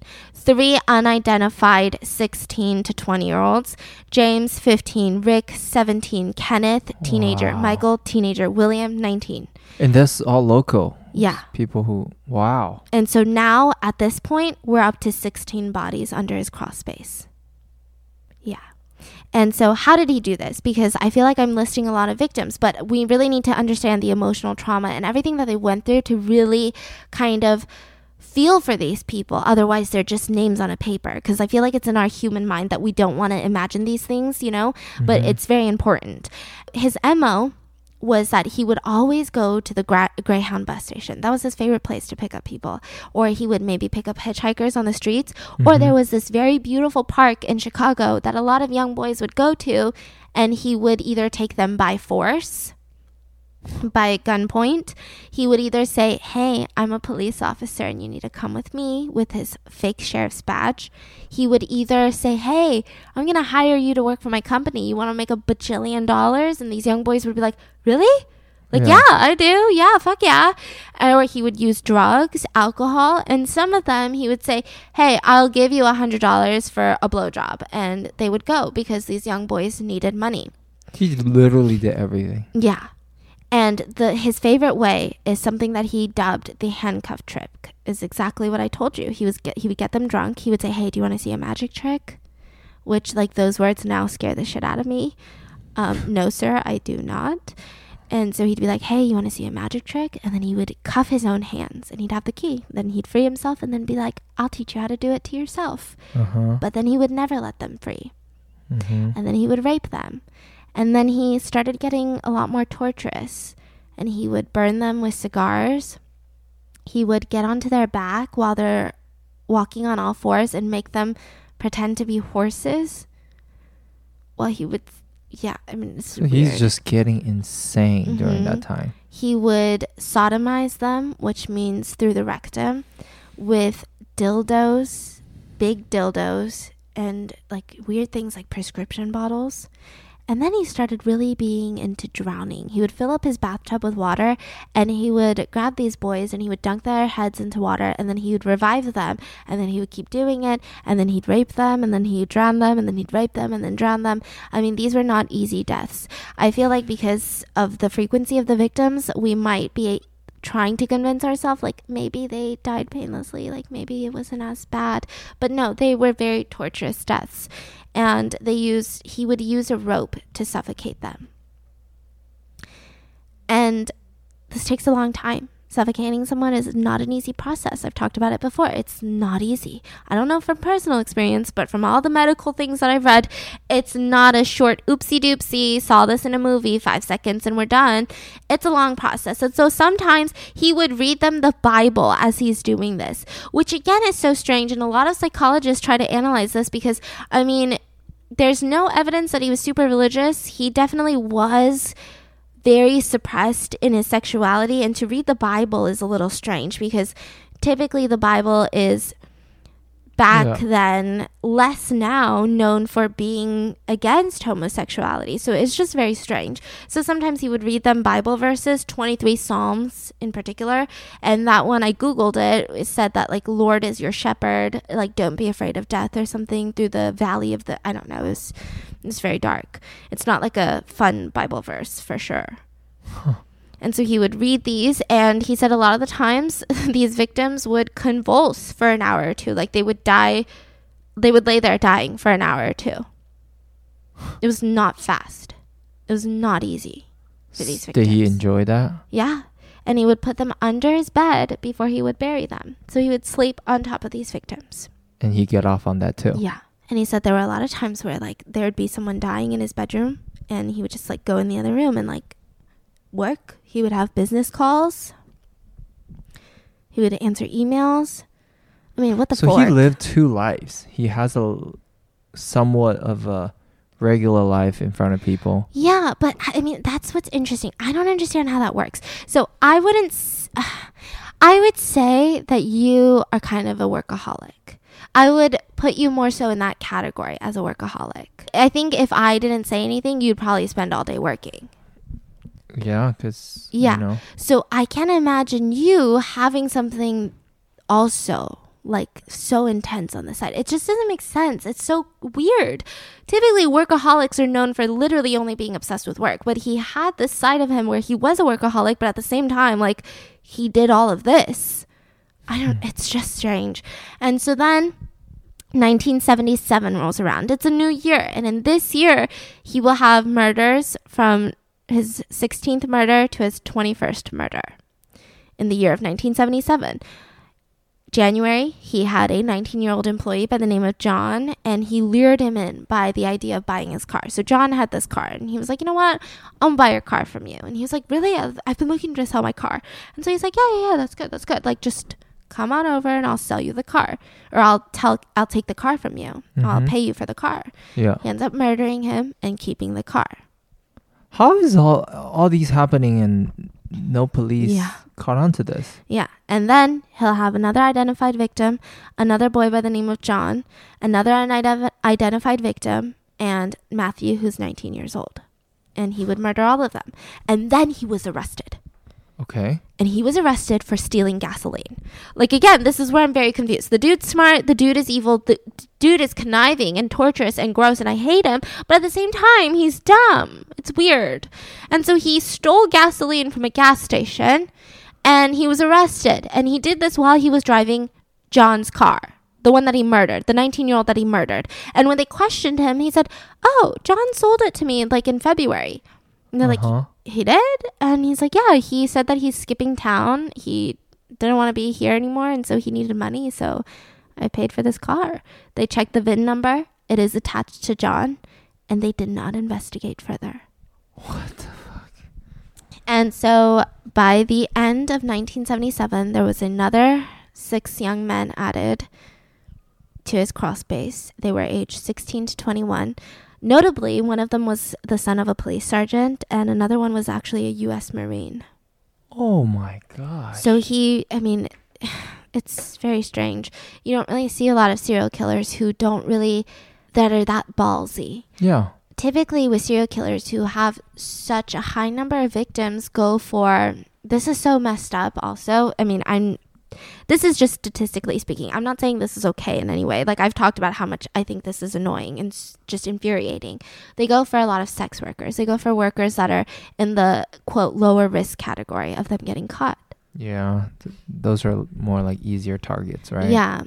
And so this is just strange that he got away with just killing a bunch of young boys who have loving, caring parents that are like, where the fuck is my son? Yeah. And then he does something weird. Uh huh. He meets a guy by the name of Robert Donnelly, who's 19 years old, and he ends up getting him into his car by gunpoint from the Chicago bus stop. And he rapes him, he tortures him, he repeatedly dunks his head into the bathtub until he passes out. And so, Uh-huh. up until this point, everything seems like his normal MO. This is what he does to all of his victims that he kills. And he would say things like, Aren't we playing fun games tonight? to Robert Donnelly. And Robert would be like, This is freaking scary. Like, please just kill me. Like, please just let this end. I mean, he was getting drowned and then revived, drowned and revived, and then raped and tortured. I mean, he had just he had just a lot of trauma to his body and mentally and emotionally and he was begging to be killed and he said i'm getting around to it and so he was like okay like i'm just gonna get tortured for i don't know how much longer and then i'm finally gonna get killed and then and then he put him into his car and john wayne gacy drove robert back to where robert worked and just released him What? and before he got out of the car, he looked at Robert and said, If you complain to the police, just know that they won't fucking believe a word you say. And he drove away. And Robert was like, Oh, yeah, bet. And he ran to the police station and he filed a police statement. And he's like, I was literally just tortured, assaulted, almost murdered. Like, I mean, what the fuck, right? yeah. And so then the police were like, okay, well, let's go get him. And they get John Wayne Gacy into the police station, and John's like, yeah, I know him. Well, how do you how do you know him? Uh, well, he's he's kind of like my sex slave. What? Yeah, so I agreed to pay him to be my sex slave, and he like wanted me to do these crazy things like drown him and shit. He's a weird dude, um, and so I did it. And I think that he reported me to the police because I didn't pay him.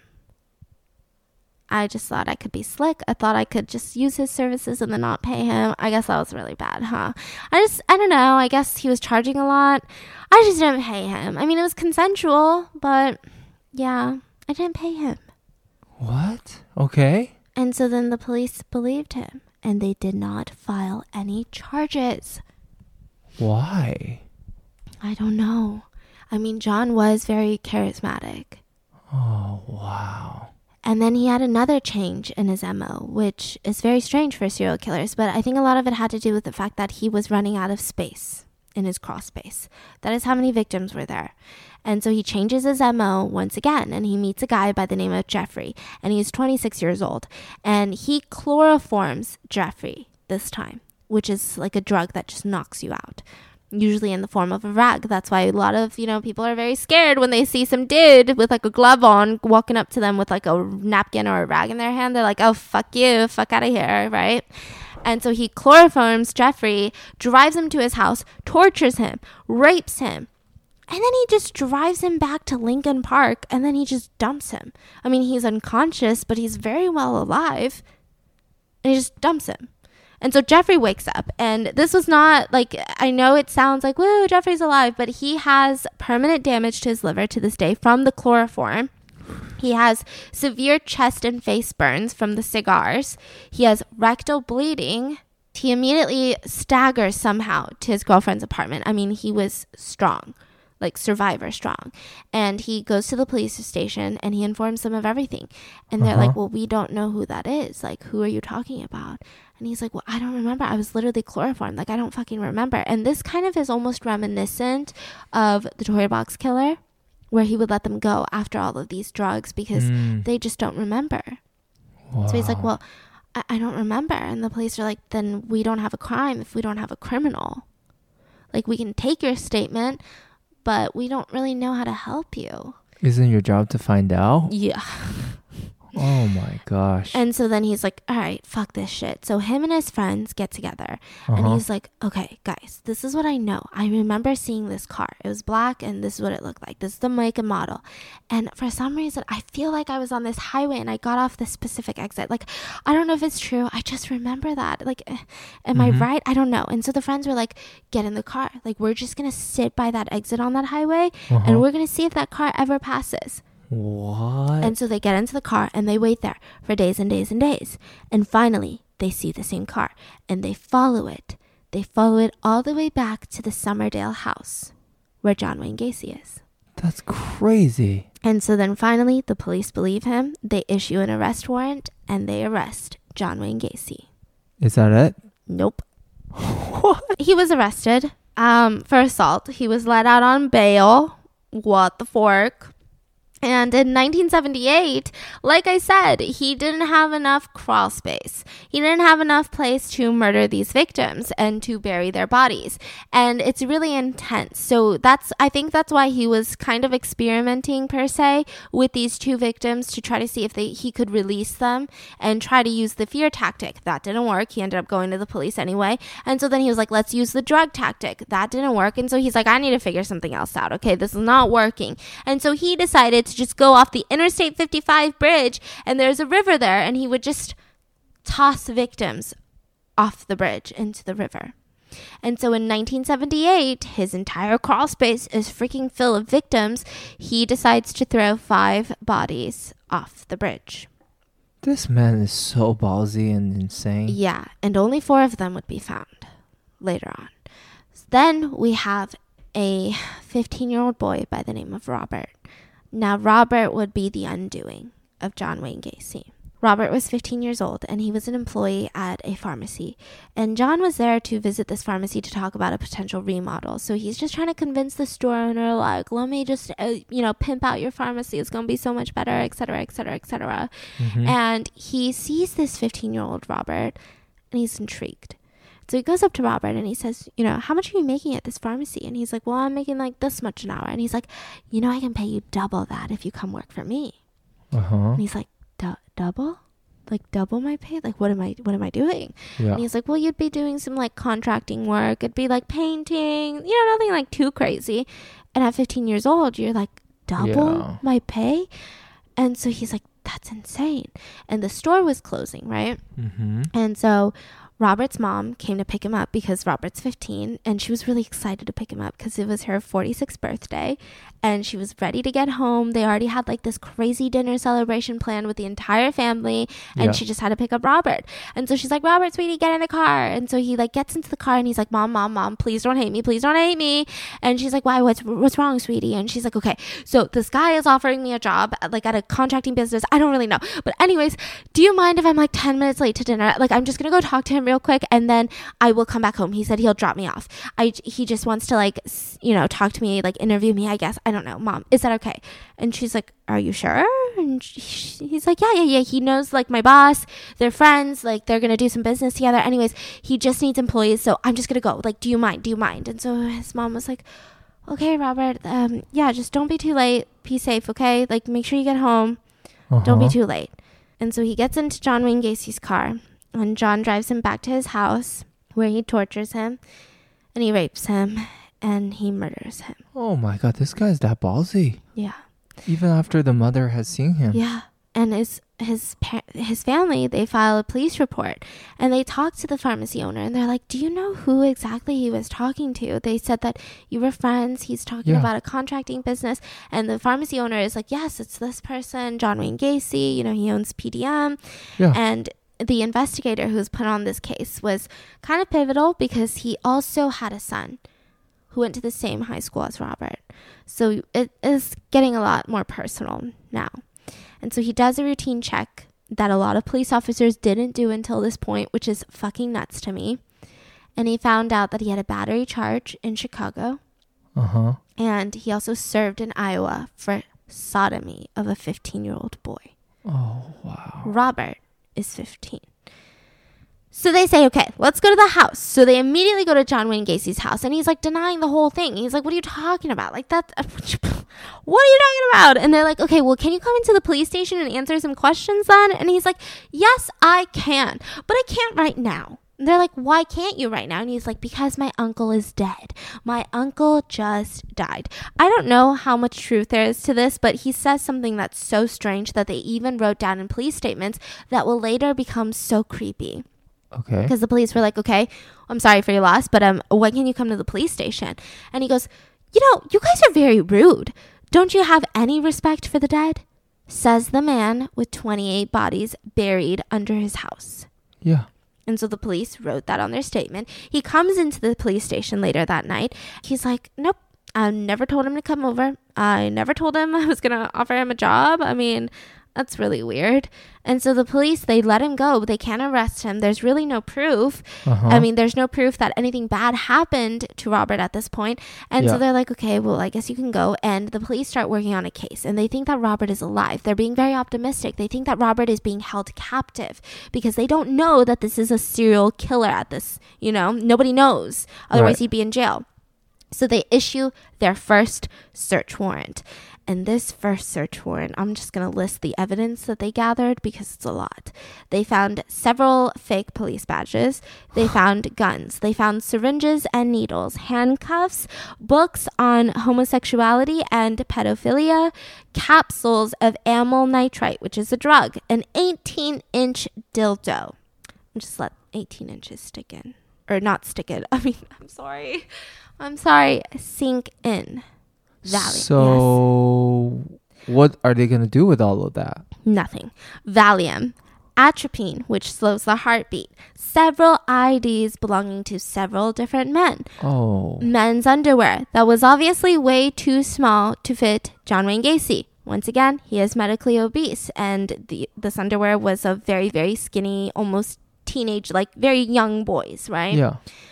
a high school ring from the high school that Robert went to, but it wasn't Robert's because it, it was a different class. It was a different year of graduation, and also it had initials on it, and a nylon rope measuring 36 inches. Thirty-six inches. Three what does that mean? Tying someone up? Or choking them. Oh wow. And so then they couldn't arrest him because, yet again, he has no tie to Robert. There's no reason to arrest him just because he has some weird ass shit in his house. And so they decide to get a bunch of surveillance teams on him. Uh-huh. So there's a bunch of police officers and they start surveilling him. Now, again, this is where it gets all sorts of forked up, okay? John Mhm. Wayne Gacy starts befriending the surveillance team and he starts taking them out to dinners and stuff. And the surveillance team would go because they're like, maybe he's going to say some shit. And John would start to taunt them because he knew that he could not be arrested on tiny, tiny charges. And so he'd say shit like, you know, he would brag about running red lights, he would brag about these traffic violations. And one day, he even told these surveillance teams, You know, I'm a clown, right? And they're like, Yeah, we know. And he's like, Uh-huh. You know, clowns, they can pretty much get away with murder. What does that mean? Uh, exactly. And they're like, What? what?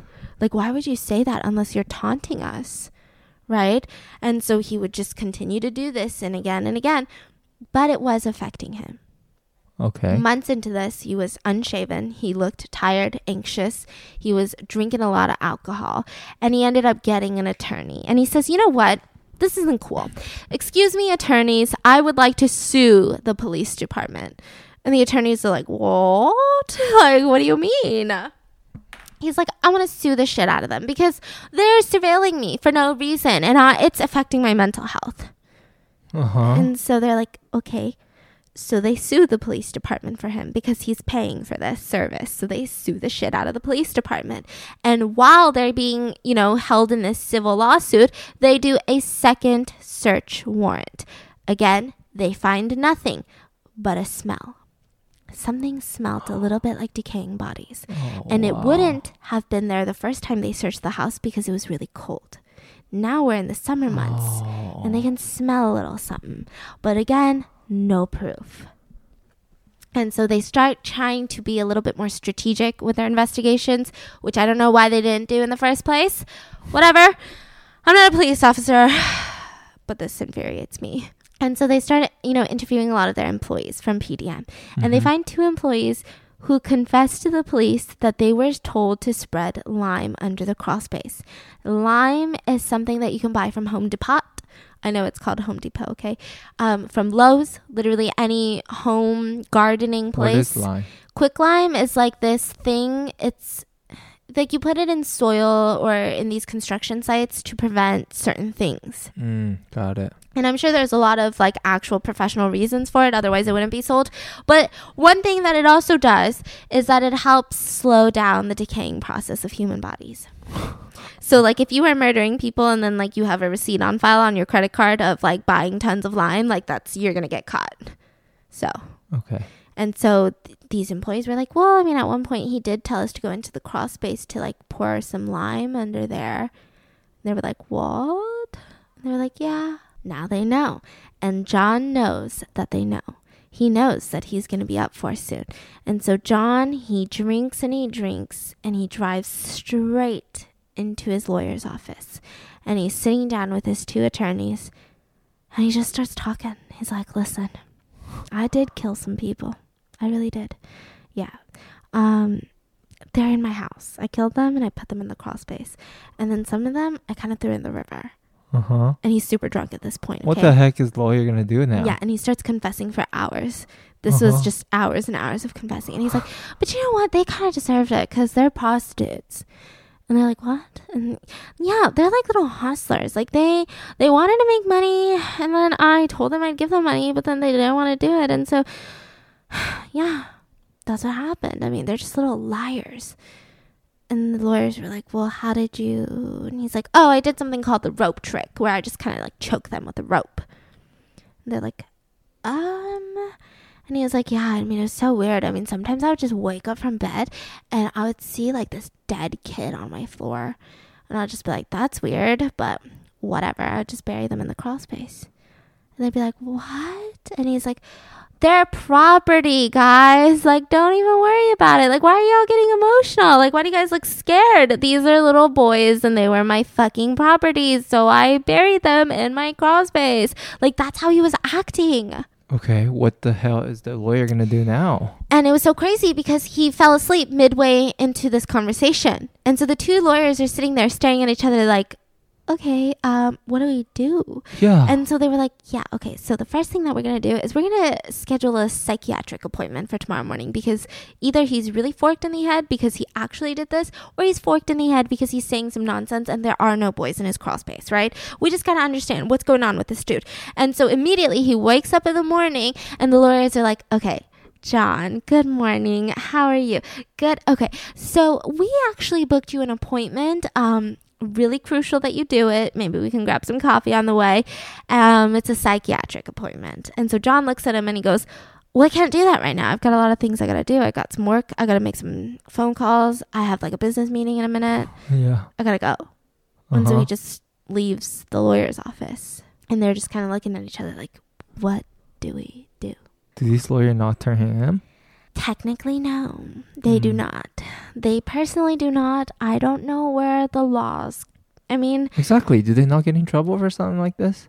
so there is attorney client privilege, Yeah.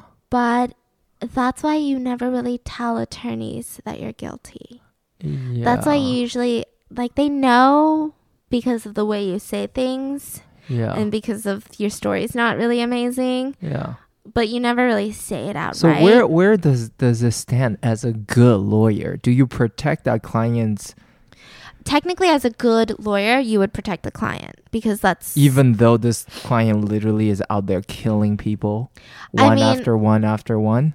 we would never be friends with those types of people but i would say i would say i don't know how it works in the criminal law world i mean we've never associated with you know With what? Like we've never talked to like a criminal lawyer Oh, you know okay, criminal okay. defense lawyer we've only talked to like very boring lawyers you know and so like criminal defense lawyers i'm sure they have a reputation on the line because if they snitch a client in they're literally their entire client list are technically alleged criminals.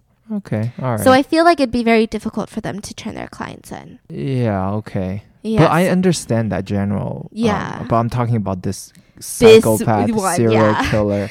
Yeah. So I mean, I don't know. Maybe they were just trying to figure out if he's batshit crazy first. Okay. And so he knew his days were gone. He had just confessed to his lawyers. He's like, I'ma just do my shit. So he drives to his friend's house and his friend was interviewed and he said he opened the door and John Wayne Gacy was there. So he and was like, please come in. And so he comes inside and he hugs his friend tightly and he says, Listen, I've been a bad boy.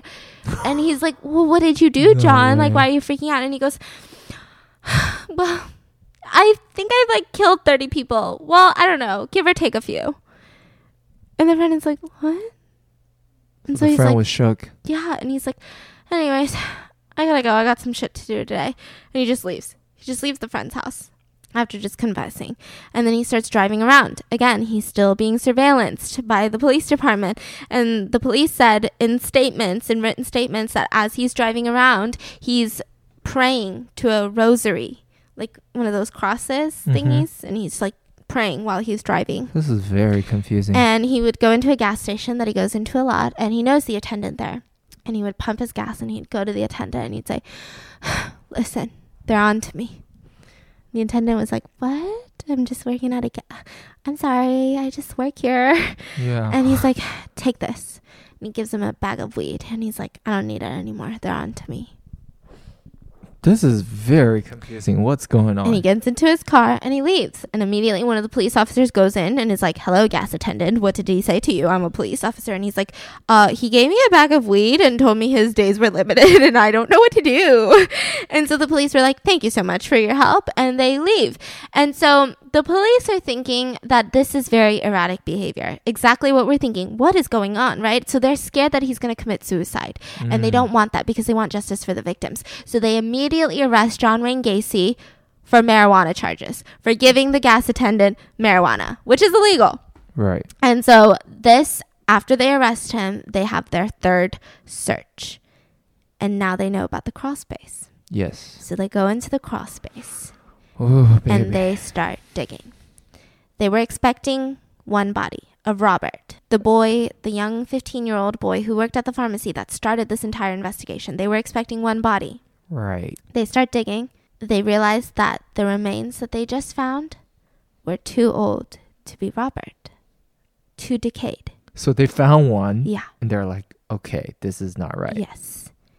And then they sent in more examiners under the crawl space because what? And then the police distinctly remember standing outside and one of the examiners yelled out from the crawl space, I think it's full of kids. Oh my gosh. And for the next two, three weeks, they will dig up 28 bodies. And Gacy's in jail. And he starts talking now, okay? I mean, it's too late. Like, you, if you've got bodies under your house, I mean, I don't know how you're going to get out of that one. I just really don't. Holy shit. I can't even imagine that 28 bodies Yeah. under your. And so many of them are so decayed. And then to try to piece them together and identify the remains, I mean, it just was a lot. And then you're talking about a crawl space and the smell of decaying bodies. I'm sure that these people needed just heavy, heavy therapy. So he starts talking. And he's telling them, you know, I did do it. And he would talk about how I can't believe you guys found the crawl space. You know, that is so dumb of me. I was actually thinking about it. I was thinking about filling that crawl space with con- concrete so that you guys wouldn't find it. But damn it, you guys got there first. And he would say things like that. And they found 28 bodies. Some of them had plastic bags over their heads. Some of them still had ropes around their neck. Some of them had things lodged into their rectum. And some of them still had rags inside their mouth because he didn't want leakage. Oh. They're like, okay, like you're fucking done for. Like you're going away for a very, very, very long time. And so finally, the trial starts. And this trial is going to be just as big of a shit show as this entire case was. He starts trying to attempt the doctors, attempt to convince the doctors that he suffers from dissociative identity disorder. And the doctors are like, oh, yeah? Tell me about it. And so he's like, okay, so let me tell you about it. I got lots of personalities, alters, you know? And they're like, oh, yeah? Tell me about it. Because, I mean, these doctors, they, they know Yeah. who they're dealing with. It's not just a regular patient. He's like, okay, so one of my alters is this workaholic, and I just work and I work and I work and I work and I work. And then the other one, I'm like this really cool contractor. Yeah, I'm like really cool, and I'm like a contractor, and I fix houses, and it's super cool.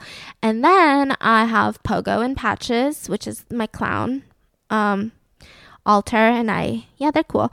And then I'm a politician, is one of my alters.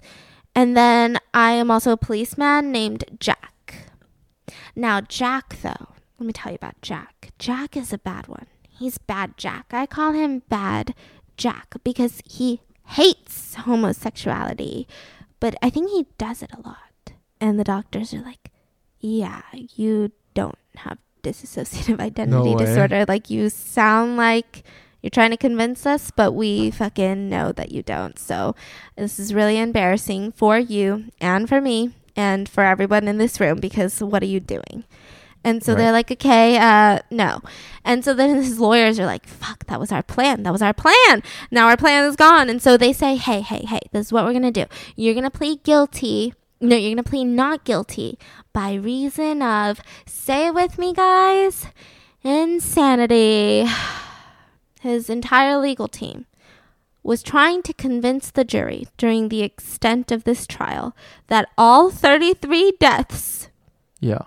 were accidental. They were just like oopsies Oh, from yeah? erotic asphyxiation, which erotic asphyxia means, you know, like BDSM, you know, like Fifty Shades of Grey. You just like choke people and like you get off on it, and then it just goes too far, and then Mhm. they accidentally lose their breath and they die. And this was all an accident. Wow. And the prosecutor, they really didn't even bring in evidence. They were just like, I mean, that's just highly improbable. I mean, let's just look at the facts. Like, Yeah. all 33 times? Really, bro? 33 fucking times, bro? Yeah. And the jury took just two hours and they convicted him guilty on all 33 counts.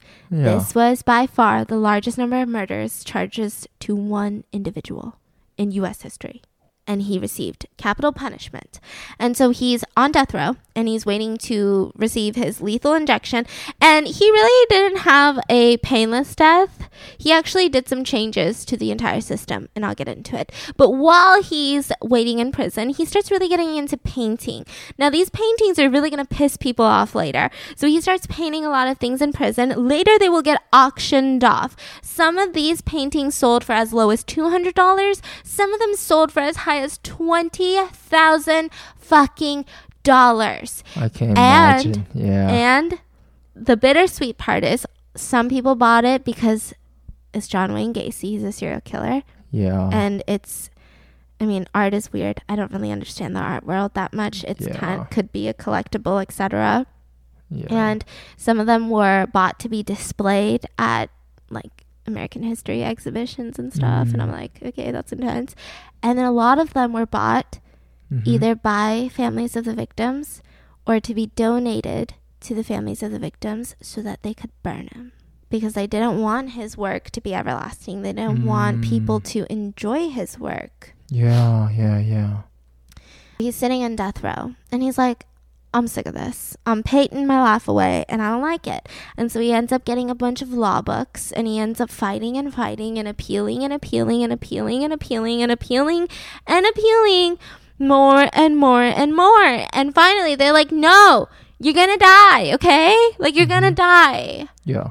And so May 9th of 1994, he had his last meal, which was ironically a bucket of KFC fried chicken, a dozen fried shrimp, french fries, fresh strawberries, and a diet coke.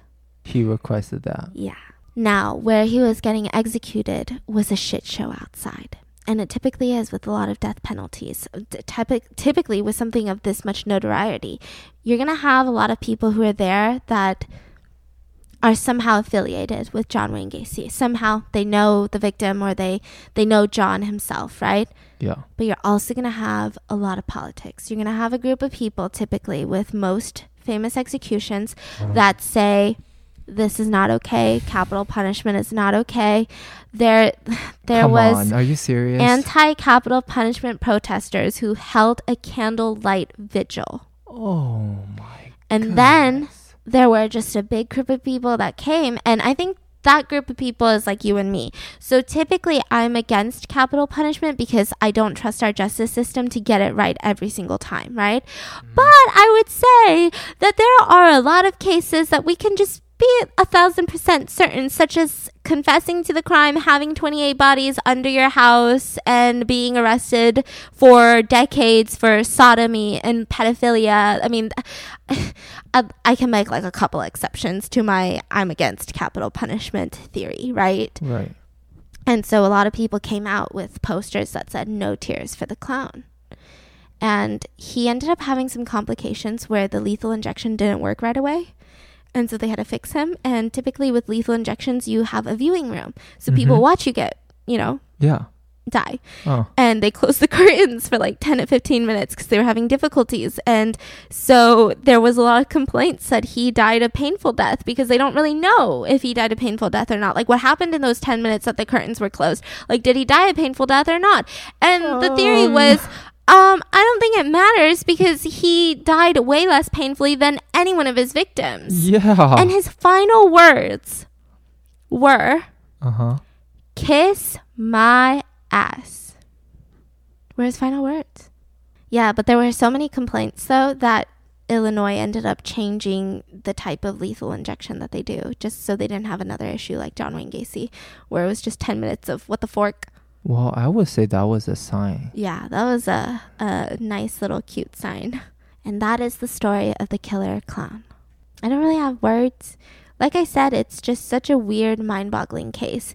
It you think that once you research one serial killer and then another and then another, you kind of have this general idea of I feel like if you I feel like every serial killer is like just this big bowl of mush. Like you just keep adding all the wrong ingredients and eventually it's going to have a reaction. It's going to explode. Something's going to happen, right? Mhm. But this one, I don't necessarily see that. I don't necessarily see the same elements I see in so many other cases. yeah, yeah, yeah, yeah. This one's just weird. And even not just his childhood, but even in his adulthood, even in his process of, you know, all of these murders, he just had such a weird life compared to a lot of other serial killers. yeah, I see what you. I I, I know what you mean. Yeah. This is some sick, sick stuff. Yeah. And I think thing I think the one thing it really calls to question is I mean, I don't really even know how to fix stuff in the world. I don't even know how to fix me or fix a broken light bulb. But a lot of this I feel like sh- could have been avoided.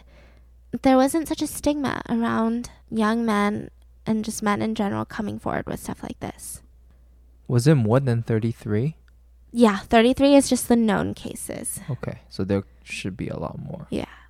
Wow. So I mean, it just doesn't make sense. It just does not make sense. It doesn't make sense how he could be arrested for something like that. It doesn't make sense how he could breach his parole and then they don't freaking know, and then he gets arrested like two more times. I mean, I I'm so angry.